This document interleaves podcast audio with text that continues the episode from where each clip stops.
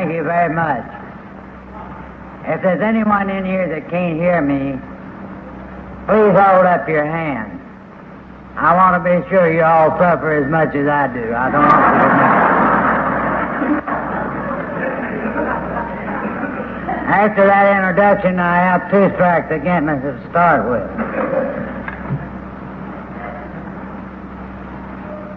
I want first to thank you people for inviting me to Charlotte. I've been intending to come back for fourteen years, and I didn't make it. And the warm welcome that you gave me has helped a whole lot. I suppose I will always have a little bit of a queasy feeling when I go to register in a hotel, wondering if they remember the last time I was there. When I came in Thursday night, the bell captain told me, said, "Wait a minute, I want to take you up myself." And I said, "Oh, he's going to try to sell me a pint." And just for the record, nobody has ever said I didn't look like an alcoholic. But after we got in the elevator, he said, "Do you remember me?" I said, "I sure don't." He said, "About fifteen years ago, you spent three weeks drunk up on the twelfth floor, and I fed you soup out of a spoon to get you able to come back home." That happens to me everywhere I go.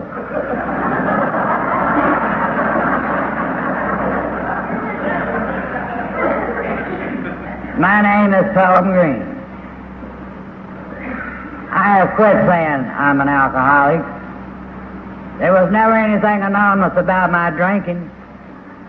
The people who didn't see me, I called them up and told them.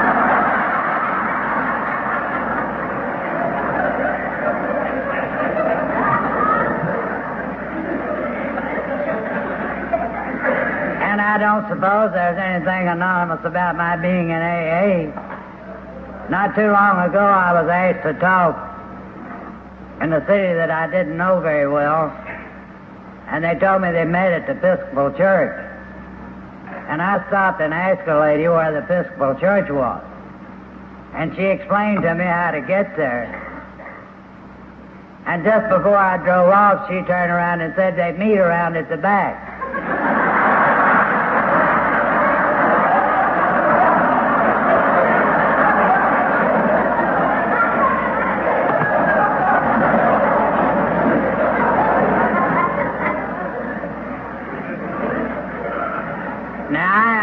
Psychiatrist, or I'm not a psychologist. I don't know why in the hell you drank whiskey, and I don't even know why I drank, and I don't care very much. I haven't lost any time worrying about that. So all I have to tell you is a story, a story of what happened to me, and I think that if anything could help me, there's a chance for anybody. I was born and reared in a small town in North Alabama.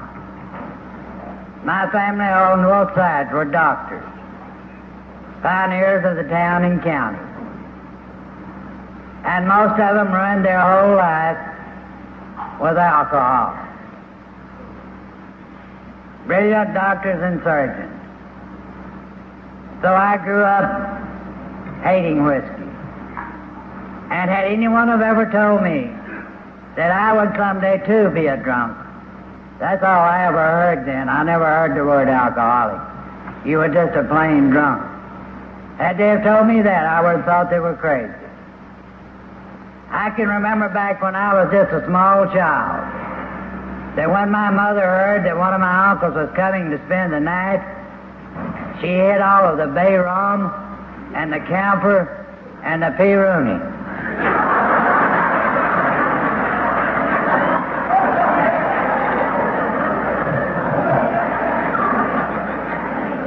And that was back in the days before people had become enlightened enough to know that all of that was good to drink. so I hated whiskey through childhood. I think my childhood probably was like all of yours, except my mother died at the age of nine, and I started my resentment. I resented the fact that my mother died and other people's mothers lived. My father was very busy, and I was left more or less on my own, with plenty of money to do anything I wanted and to go where I wanted. Now, the class of people whom I would have normally associated with, I didn't like. And to be honest with you, I still don't like.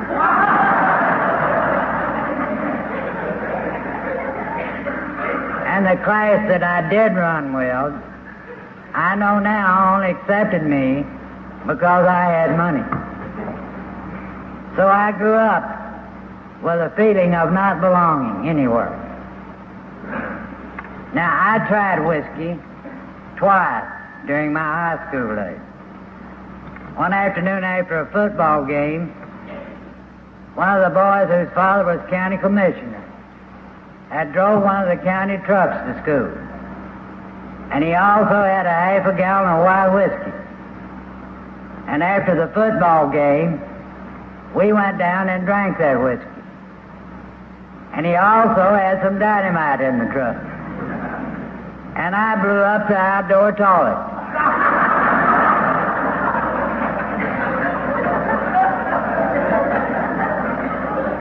And the principal told me that they could do without me for the rest of the year. The next time I drank any whiskey, I happened to be passing the city jail. And it was full of drunks. And I felt very sorry for them. And as I knew where the keys were, I turned them all out.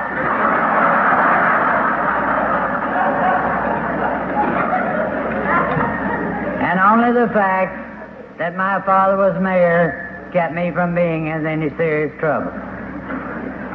Well, that frightened me a little. And I didn't drink anymore. I didn't drink any through college. But I came out of college in nineteen thirty, right in the beginning of the Depression. And I came back home and married a childhood sweetheart and went to work for automobile concerns. Now, in the thirties, the big thing was money. And back during the days of twenty-eight and twenty-nine, there had been two alcoholic salesmen working at this place. And they had sold every moonshiner and bootlegger on Sand Mountain automobile on credit. And they still owed for it. So it became my job to try to collect that money. And they didn't have any money. But I collected a lot of whiskey. And it wasn't too long, I'm sure, until I passed over the line. I remember on one occasion, the man whom I was working for didn't have the money to pay me with, and the people owed him for the automobiles, and I devised a scheme. I would collect from them in whiskey, and I would sell the whiskey and pay myself. So I went out and got twenty gallons, and I brought it back in and sold it to a bootlegger just above town for two dollars a gallon, and he didn't have the money to pay me with.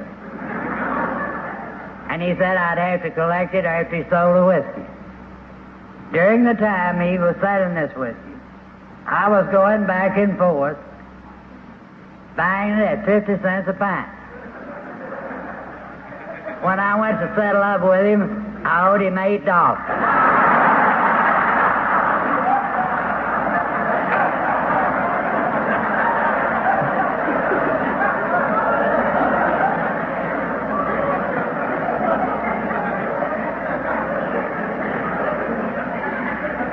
That was my only experience in the bootlegging game. But I began to be where I would go out on Monday morning, and sometimes I didn't get back till Saturday. and the time grew longer. And my wife, who was always a very unreasonable woman, began to ask questions. And if there's anything that an alcoholic hates, it's for somebody to ask him where he's been when he don't even know himself.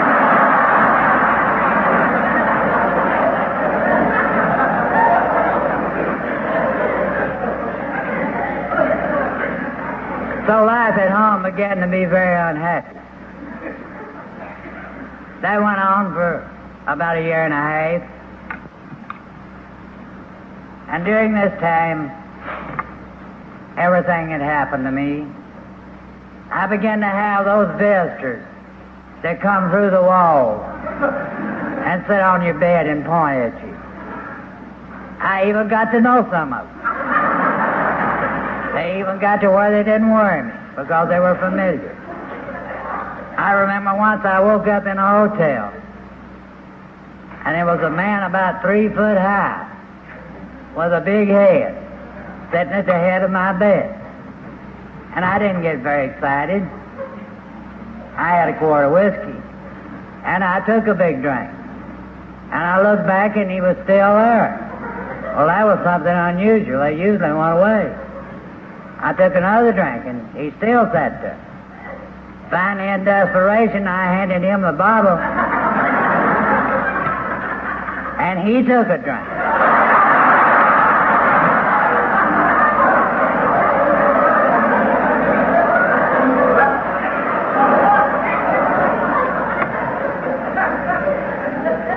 And I thought, my God, now they've gone to drinking my whiskey. And I immediately went into delirium tremens. When I was able to be up, they told me that they had got worried about me, and there was a dwarf working in the hotel, and they had put him through the transom to watch me. Well, I gave him a wide berth after that, and I'm not sure whether I still believe it was or not. And then I began to have convulsions. Every time I got sober, I had convulsions. The first one frightened me very much. I stayed sober three days after that. And I went on to have many more. And I even told my wife that I thought they helped me. That I felt a lot better after I had one of them.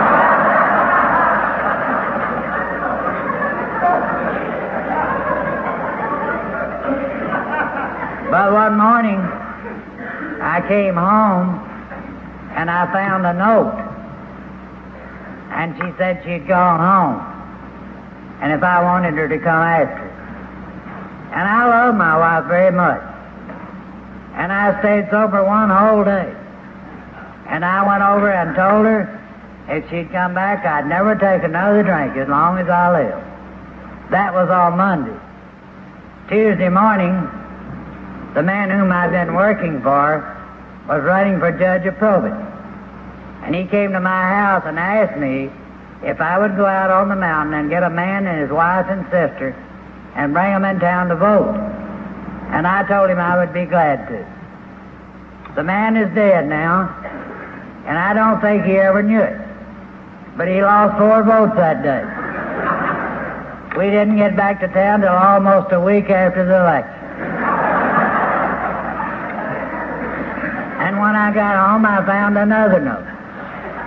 She'd gone again. After studying it over, I decided she was meddling in my business anyhow, and I just let her stay. And I knew that she would live the rest of her life regretting that she ever left me. Much to my surprise, I see her now occasionally, and she seems to be doing all right.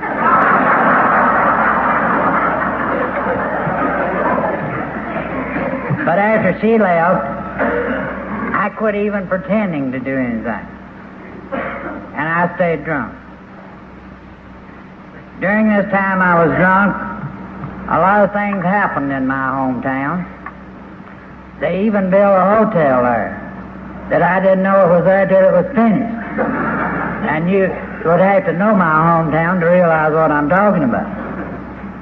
So one Sunday, I was going to a bootlegger's, walking up the street, and they'd built a new church along there. Had I known it, I would never have dared to pass there. But some old women saw me going by, and they came out after me. And I was just too weak to resist, and I went in. When I got in there, I decided, now maybe this will work. I'll just join the church. And I joined the church. And the day they took me in the church, it was a regular field day. Everybody in town came. And I resented that. It wasn't long until I was teaching the Sunday school class. And I wasn't fit to teach a Sunday school class. The only difference was that I was just sober. Miserably sober. And the greatest mistake that church ever made, they put me on the board of stewards.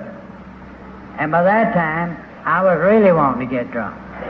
And I was against everything that came up. I even wanted to cut the minister's salary. And you can know about how popular that made me.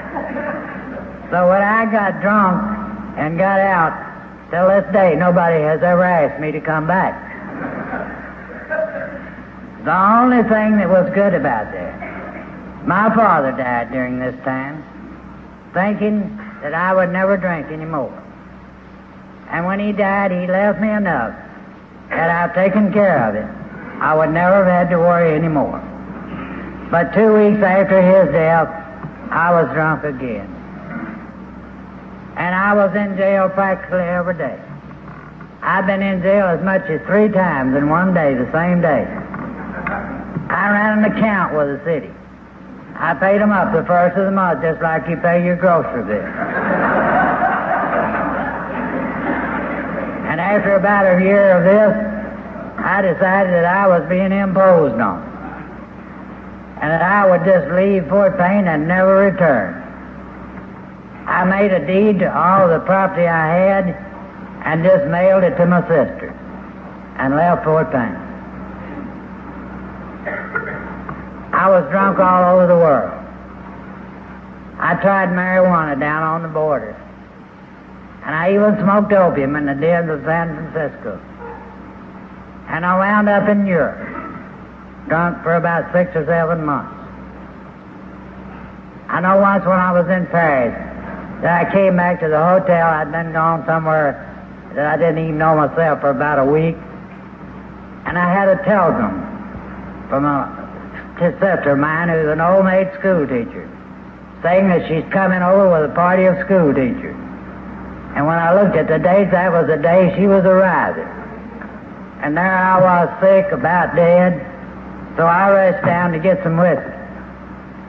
While I was drinking, a woman came in.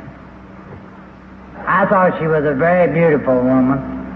I've been told later in no uncertain terms that she wasn't. I understood no French. She understood no English. But we both knew the word drink. I got to tell her my trouble, and she got the idea that I wanted her to go with me. And after a few more drinks, I thought it might be a good idea myself. So we got a bottle of cognac and went back to the hotel, and they had arrived. The lobby was full. My sister tried to get out the back, but I caught her. And she was introducing me, and this girl was following along with that quart. And I guess she thought they were sick. They all had their nose turned up, because she offered every one of them a drink as we went by. I haven't gotten over that yet completely. I still hear about that. But I wound up back in New York. And I wound up on the Bowery. And for three months, I made the flop houses and the missions along the Bowery.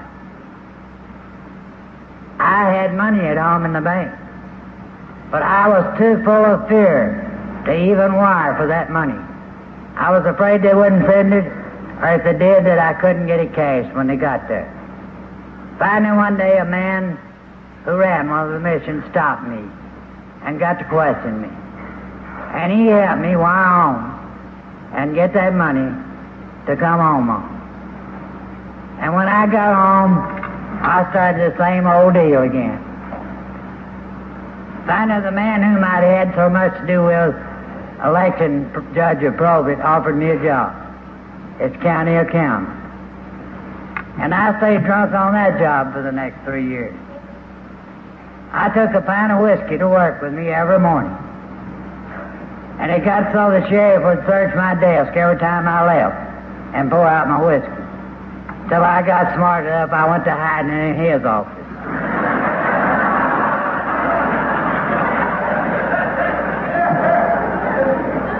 And as I signed all of the paychecks, about two days before payday, the sheriff would get out and make the round of the bootleggers, hunting me, trying to get me sober enough to get the payroll out. And it got to where the bootleggers wouldn't even let me stop. I had to just reach out and get it as I went by. And that made me very unhappy because I always liked to talk with bootleggers. They might offer you another drink if you stayed around. But in nineteen thirty-eight, I was beginning to have a little trouble with the county commissioner. And in order to make them mad and hurt their feelings, I volunteered for service. And much to my disappointment, I was accepted in the Army Specialist Corps. And I know the Board of Revenue breathed a breath of relief, because the recommendation they gave me, Franklin D. Roosevelt would have been proud of. They was going to be sure that I didn't come back. Now, I had really found what I'd been looking for. I was auditing Army installations, and I never was anywhere long at a time, and I got in all my reports, and I doubt if anybody ever looked at them anyway. The only trouble I had was when they moved me from one place to another. I would be anywhere from three days to two weeks late getting there. And I, I had a hard time explaining it. I remember once in Atlanta, Georgia, I had fifteen minutes between trains. And I hired a nigger and a rolling jar and went down in a back alley in Atlanta and got a pint of whiskey. For the next three days, this nigger and his brother rolled me in that rolling chair. And invariably, after every train line, fifteen minutes after it ran, we come rushing into the station. Missed the train. Finally, in busy wartime, the station master held the train fifteen minutes to get me on. But he put me on the wrong train.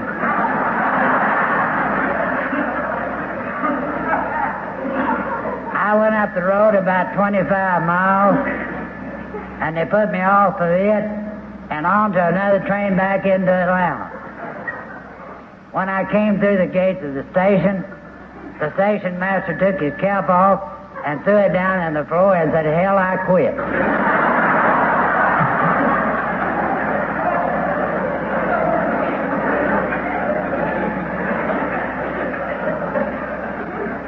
Finally got on up to Oak Ridge, Tennessee. And whiskey had really begun to catch up with me. And I wound up in the hospital. And I don't think that the Army doctors really ever knew what was wrong with me. They suggested that I take a leave of absence and go home and rest. And I did. I live exactly three blocks from the bus station. And when I got home, it took me three weeks to get from the bus station home. And I stayed drunk all that summer. And again, I decided the environment was bothering me. So I came here to shop. And I had no trouble getting a job. I never did have. I had trouble keeping them. And I stayed here for the next three years. You know, I always like to go new places. They don't know much about you. And you can be gone on Mondays and sometimes on Tuesdays, and they'll really believe you've been sick. But there's always some smart aleck that comes along and sticks his nose in your business, and then you've had it. So I began to have in trouble here. And finally, my boss told me, he said, Pelham, I don't want to fire you. You do enough work for two people when you're here.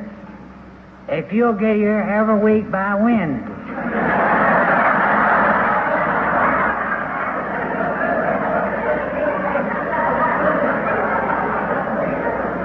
I won't say another word to you. The very next week, I got in on Thursday. Now, I stayed here three years. Every vacation, every holiday, I intended to go home, and I never did get to start a dojo. Finally, in nineteen forty-seven, I made up my mind that I was going to get home, and I bought me a fifth of whiskey, and I didn't take a drink till I got on the bus. The next morning when I woke up, I knew by the smell I was in jail somewhere.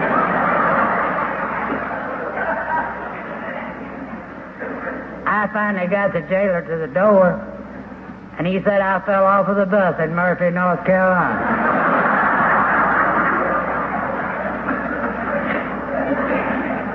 And I asked them if they would get the city judge down that I was very sick.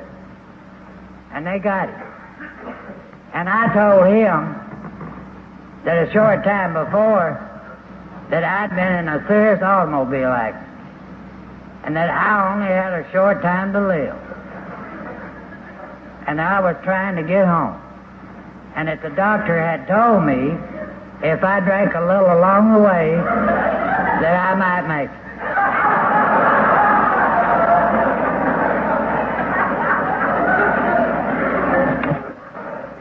And I must have convinced that man. For he sat down and got me a pint of whiskey. And when I left Murphy, I was just as drunk as I was when I come into Murphy. And I know they'll always wonder why I came back toward Charlotte instead of going to Fort Payne. So I didn't make it that time. And Christmas of, Christmas of nineteen forty-eight, of nineteen forty-seven rather, I was determined to get home. And I got off from work on the twenty-third day of December. And I remember it was raining, and it began to turn into sleet. It was a very miserable day. And I bought two-fifths of whiskey to take home to give to my friend. I got to looking out the window at that sleet and ice, and I decided I needed a drink myself. And I remember taking three drinks. The next morning when I woke up and looked out the window, the sun was shining, the birds were singing, and the palm trees were green. And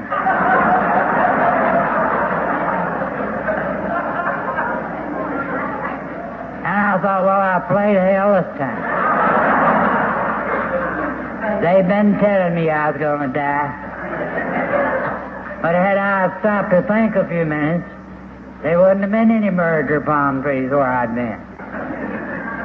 I finally found the telephone and called down, and they said I was in a hotel in Miami, Florida, that I came in on the plane the night before. I made up my mind right then and there that I would never be able to get home again.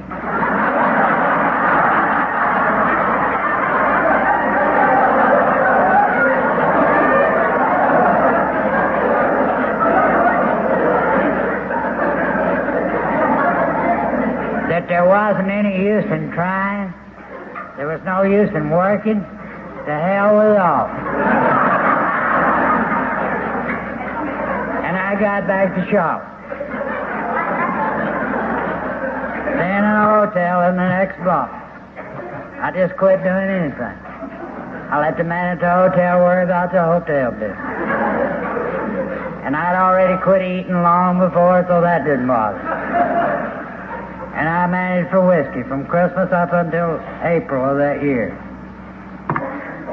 Once during this period, I woke up in the home of a dentist friend of mine. And I've had lots of hangovers in my life. But I never felt as bad in my life. And when I got able to feel myself, I found out I didn't have any teeth. Finally, his wife came in the room. And I asked her what in the hell had happened to me. And she said, last night you complained of a toothache. And Doc pulled one, and you said that wasn't the right one. And then he pulled some more, and you still said it wasn't right. And after you'd pulled so many that you both decided you might as well pull all of them.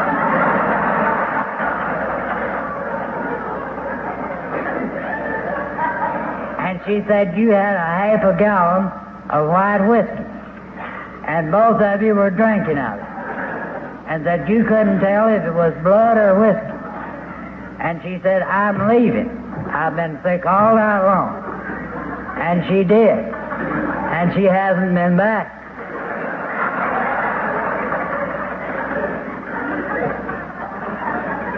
In May of that year, the man whom I've been working for called me up and asked me if I'd come out and make out some final reports. And I told him I would. So I went out and made out those reports. And for the first time in my life, I told him that I was a hopeless drunk, that there wasn't any use in my even taking the job. And he told me, he said, I have a brother-in-law who was just like you are. And said he went down to something they call Alcoholics Anonymous. And said, he's been sober five years. And will you go down there? And I said, yes, I'll be glad to. And I drank a half a pint of whiskey. And I went down to the Central Group on West Trade Street. And when I walked in, there must have been a hundred people there. And they were happy, laughing and talking. And I knew immediately that one of them was drunk. Because nobody could be that happy sober. Well, they didn't know I was that drunk. And I wondered why somebody hadn't told me about that before. I enjoyed it. I even got up and said something. The next morning, a man called me down at the hotel and said a woman had called him for help. And that he couldn't get there right then. And asked me if I'd go around and talk to her until he came. And I told him I'd be glad to. And there I was, about half drunk. And I knew nothing about A A. But I got that woman sober. And I got myself sober. We both got in jail.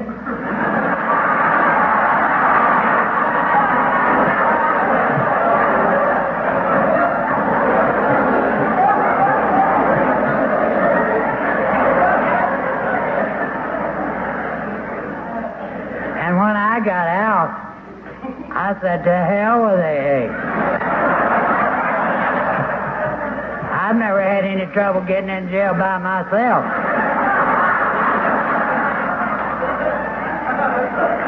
And I certainly don't need help.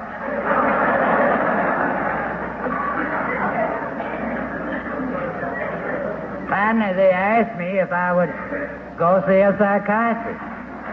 And I told them I'd do that. So I went down and I questioned the psychiatrist. And after I got through talking, he said, why don't you go to A A? I said, oh, no. I've tried that. Wouldn't work. And he finally came to the conclusion that I had something bad wrong with me. He said that I was an alcoholic with a schizophrenic personality. And you know, I was really proud of that.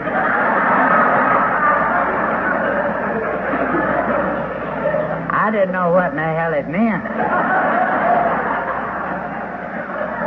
But I knew that anybody that had that much wrong with them had a perfect right to drink.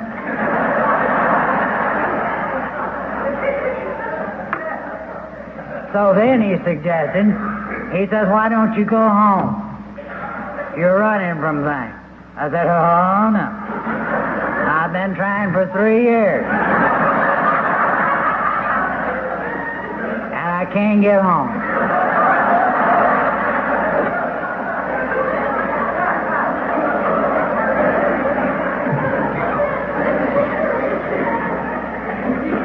Finally, they called a cab from my hometown to come after me.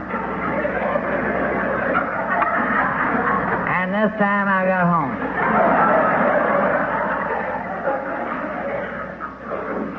That summer of nineteen forty-eight, I was drunk again all summer. There were some little differences, though. Whiskey was hard to get, and I'd quit drinking whiskey. I was drinking everything that had alcohol in it.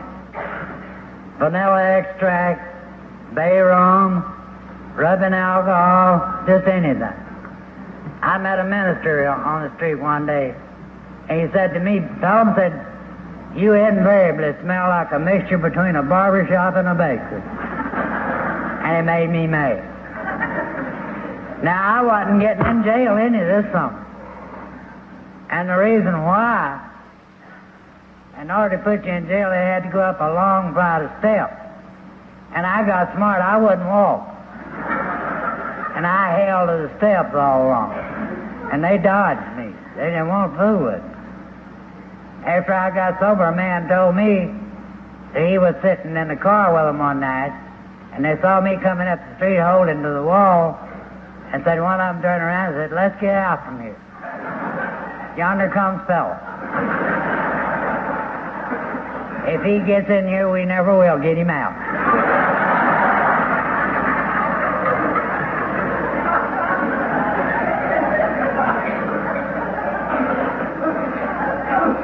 So they wouldn't put me in jail, I decided I'd go to the asylum. And I went up to the courthouse, drunk. And I told the girl that came out that I wanted to make out application for an insane asylum. And she was all smiles. She went and got the blanks and brought them out and said, now who did you want these for? And I said, for myself. And she disappeared.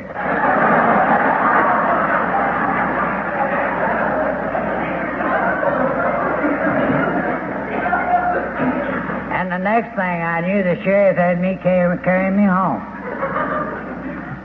Now, you have really hit bottom when they won't have you in jail, and they won't even let you go to the insane asylum, especially people who have known you all of your life.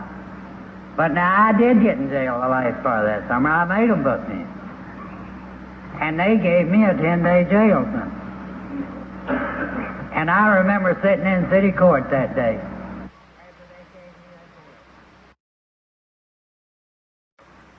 Looking around the wall, the picture of the former mayor with my grandfather and my father and three of my uncles. And you know, I never once thought that I ought to be ashamed. The thought that struck my mind was, this is a hell of a thing to do to anybody whose people have done as much for this town as mine have. And while I was in jail, they came down and told me that they were organizing an A A group there that night and said, if you'll go, we'll turn you out. And I said, no, thank you. I'll just stay in jail.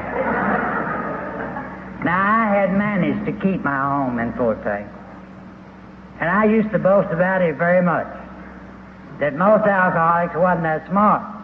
They'd lost their home, and I had mine. The reason why I had that home, my father left it to where it couldn't be sold, and I never had anything to make me as mad in my life. to think that he thought that I wasn't have sense enough to keep my home. Well, now, I'd had some people living in this house all summer, and I was staying with them. Well, they was getting pretty tired of it. Finally, one Sunday morning, I went into the bathroom. And the day before, they'd had a Rexall sale downtown. You buy a bottle of something, you get another bottle for a penny. Anyhow, I found four bottles of Lydia E. Pinkham's compound. And I sincerely hope that she never had any urgent need for it, for I drank all four of them. That was the straw that broke the camel's back. She moved out. On September the eleventh, nineteen forty-eight, I had been drunk that day. Been drunk on K-Log. I don't know if any of you have ever drank it or not, but it's a very delicious drink. It's made out of soap suds and ethyl alcohol. The only trouble you have with it is to keep from blowing bubbles when you talk.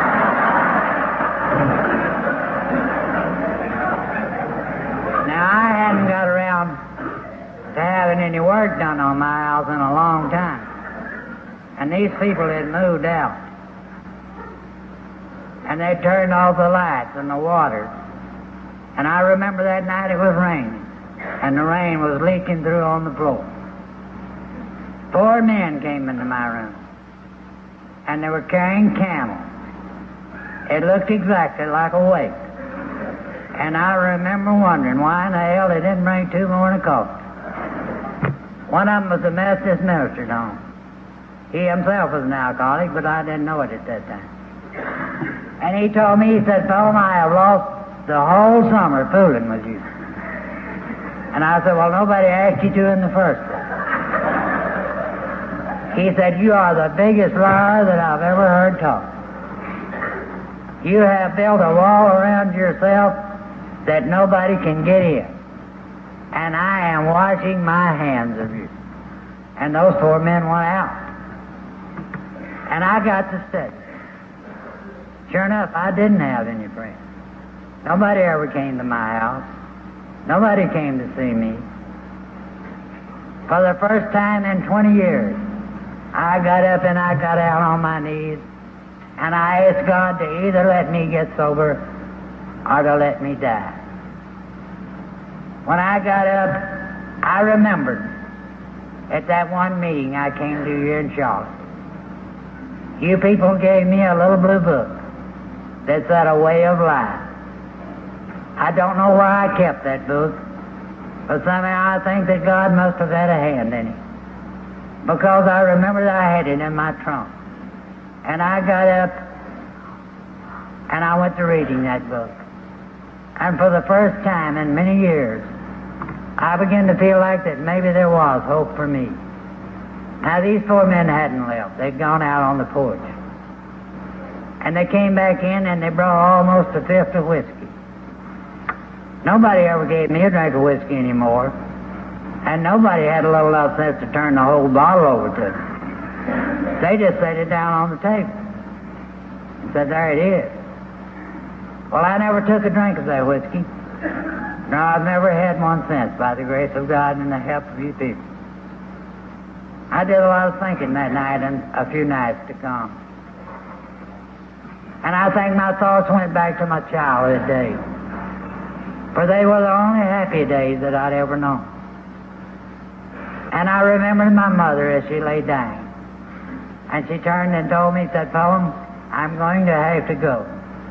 But always put your faith in God, and you'll be all right." Well, I strayed a long ways from that teaching, but somehow I like to think that those prayers did go me, with me down through those days. Of those four men that came to see me that night, two have since died drunk, and the other two, as far as I know, are drunk today. But nobody to stay there and feel sorry for myself. And I knew then and there that if I didn't get any more out of A A than I was, that I might just as well be drunk. Now, when I came in, I took the first step. I'm not sure I knew what an alcoholic was, but if it had anything to do with alcohol, I was it. And I balked on that second step.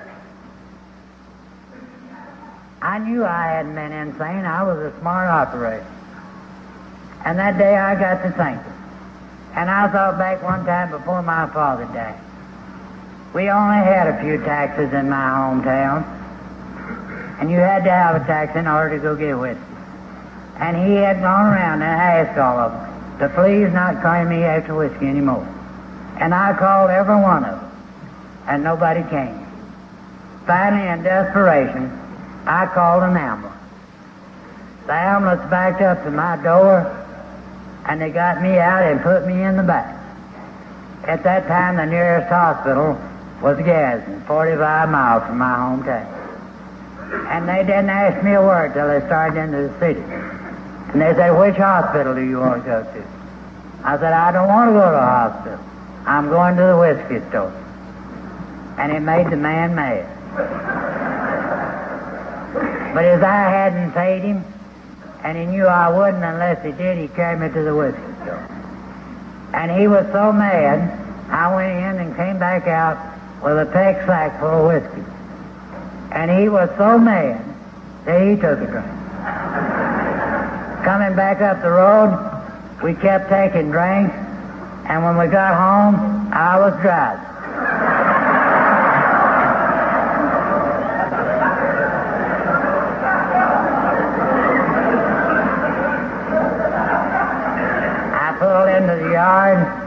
With a sign wide open.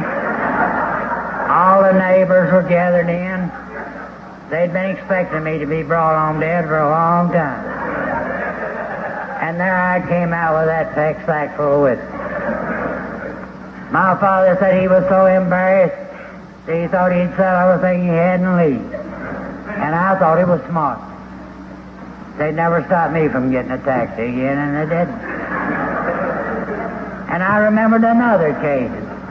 When I was going to school at the university, the university grounds and the state insane asylum grounds had joined one another.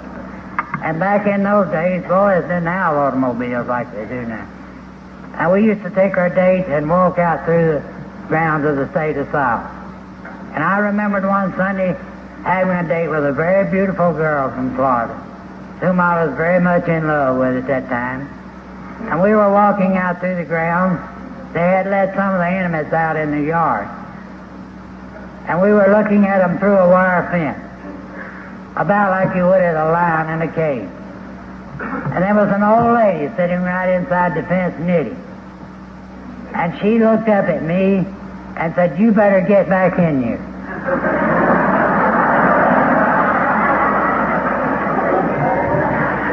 "If they catch you out there, they'll give you hell." Well, that ruined my whole day. Especially as the girl kept sniggering about nothing all afternoon.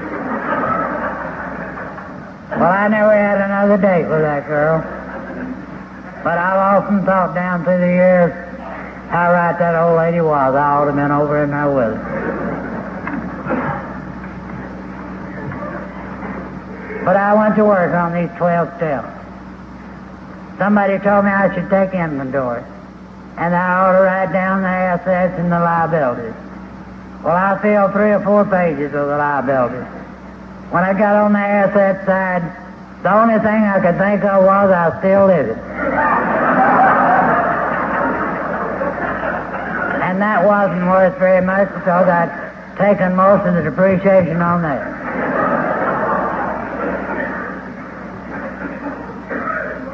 Since that time, I've been working on these twelve steps. I made some progress. I'll never finish them. That's why I'm here tonight. I'm working on the twelve steps. I'm trying to tell somebody that what A A did for me, it can do for them. I believe as much as I believe I'm standing here tonight that the twelve steps of A A were as much inspired by God as were the Ten Commandments. I think that one day that God took pity on us poor alcoholics, and he put all the great philosophies and all the great teachings in one little bundle and sent them down to Bill and Bob, so that even anyone as rom dumb as I could understand and find sobriety and find happiness. A A has meant so much to me. I have thousands of friends from coast to coast. I found a God that I don't understand. Not a God of vengeance, but a God of love. I don't know how much time I have left here, and it doesn't bother me too much anymore. But what time I do have left, I want to tell somebody the things that have happened to me, and the bonus of fourteen happy years that God and A A have given me that I never expected to have. As far as the material things of life are concerned, I can be considered a failure, because I will leave this world with much less than I came into it with. But I have found the only thing that you can ever take with you when you die, the love of your fellow man. And when my time comes to go, I can think of no epitaph that I'd like better than the first verse of an old poem that I've always loved. Sunset clear, an evening star, and one clear call for me, and may there be no morning at the bar when I put out to sea, I think.